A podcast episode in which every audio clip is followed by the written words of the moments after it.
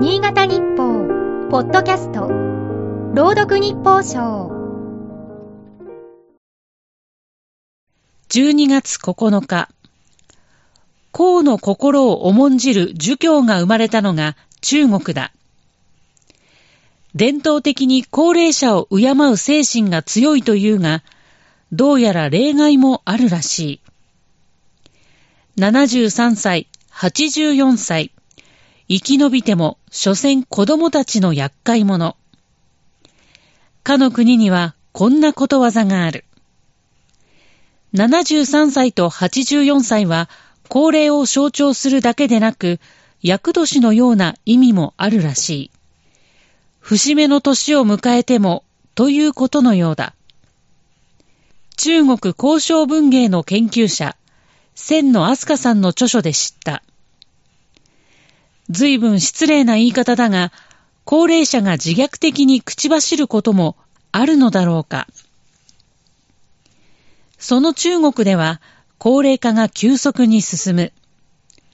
毛沢東が引き起こした大規模政治運動、文化大革命、1966年から76年の時期に若者だった世代が老年期を迎え、65歳以上の人口は2億1000万人に近づく。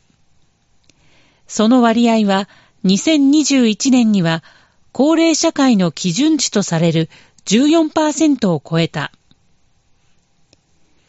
2022年末時点の総人口は61年ぶりに減少に転じた。1979年から進めた一人っ子政策の影響もあり、少子高齢化の進行は早い。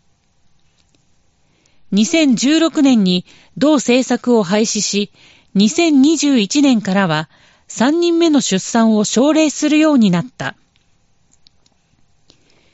文化大革命の混乱期に、毛沢東来賛の中で育った世代は保守的な価値観を持つ人が多いという。60歳以上の認知症患者は1500万人に上るが、認知症の知識不足からアルツハイマー型認知症を不名誉と捉える風潮もある。これが受診拒否や治療の遅れにつながっている。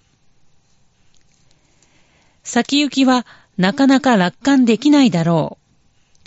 政治や経済だけでなく、この分野でも大国の動向から目を離せない。今日の日報賞は FM 上越、田原が朗読いたしました。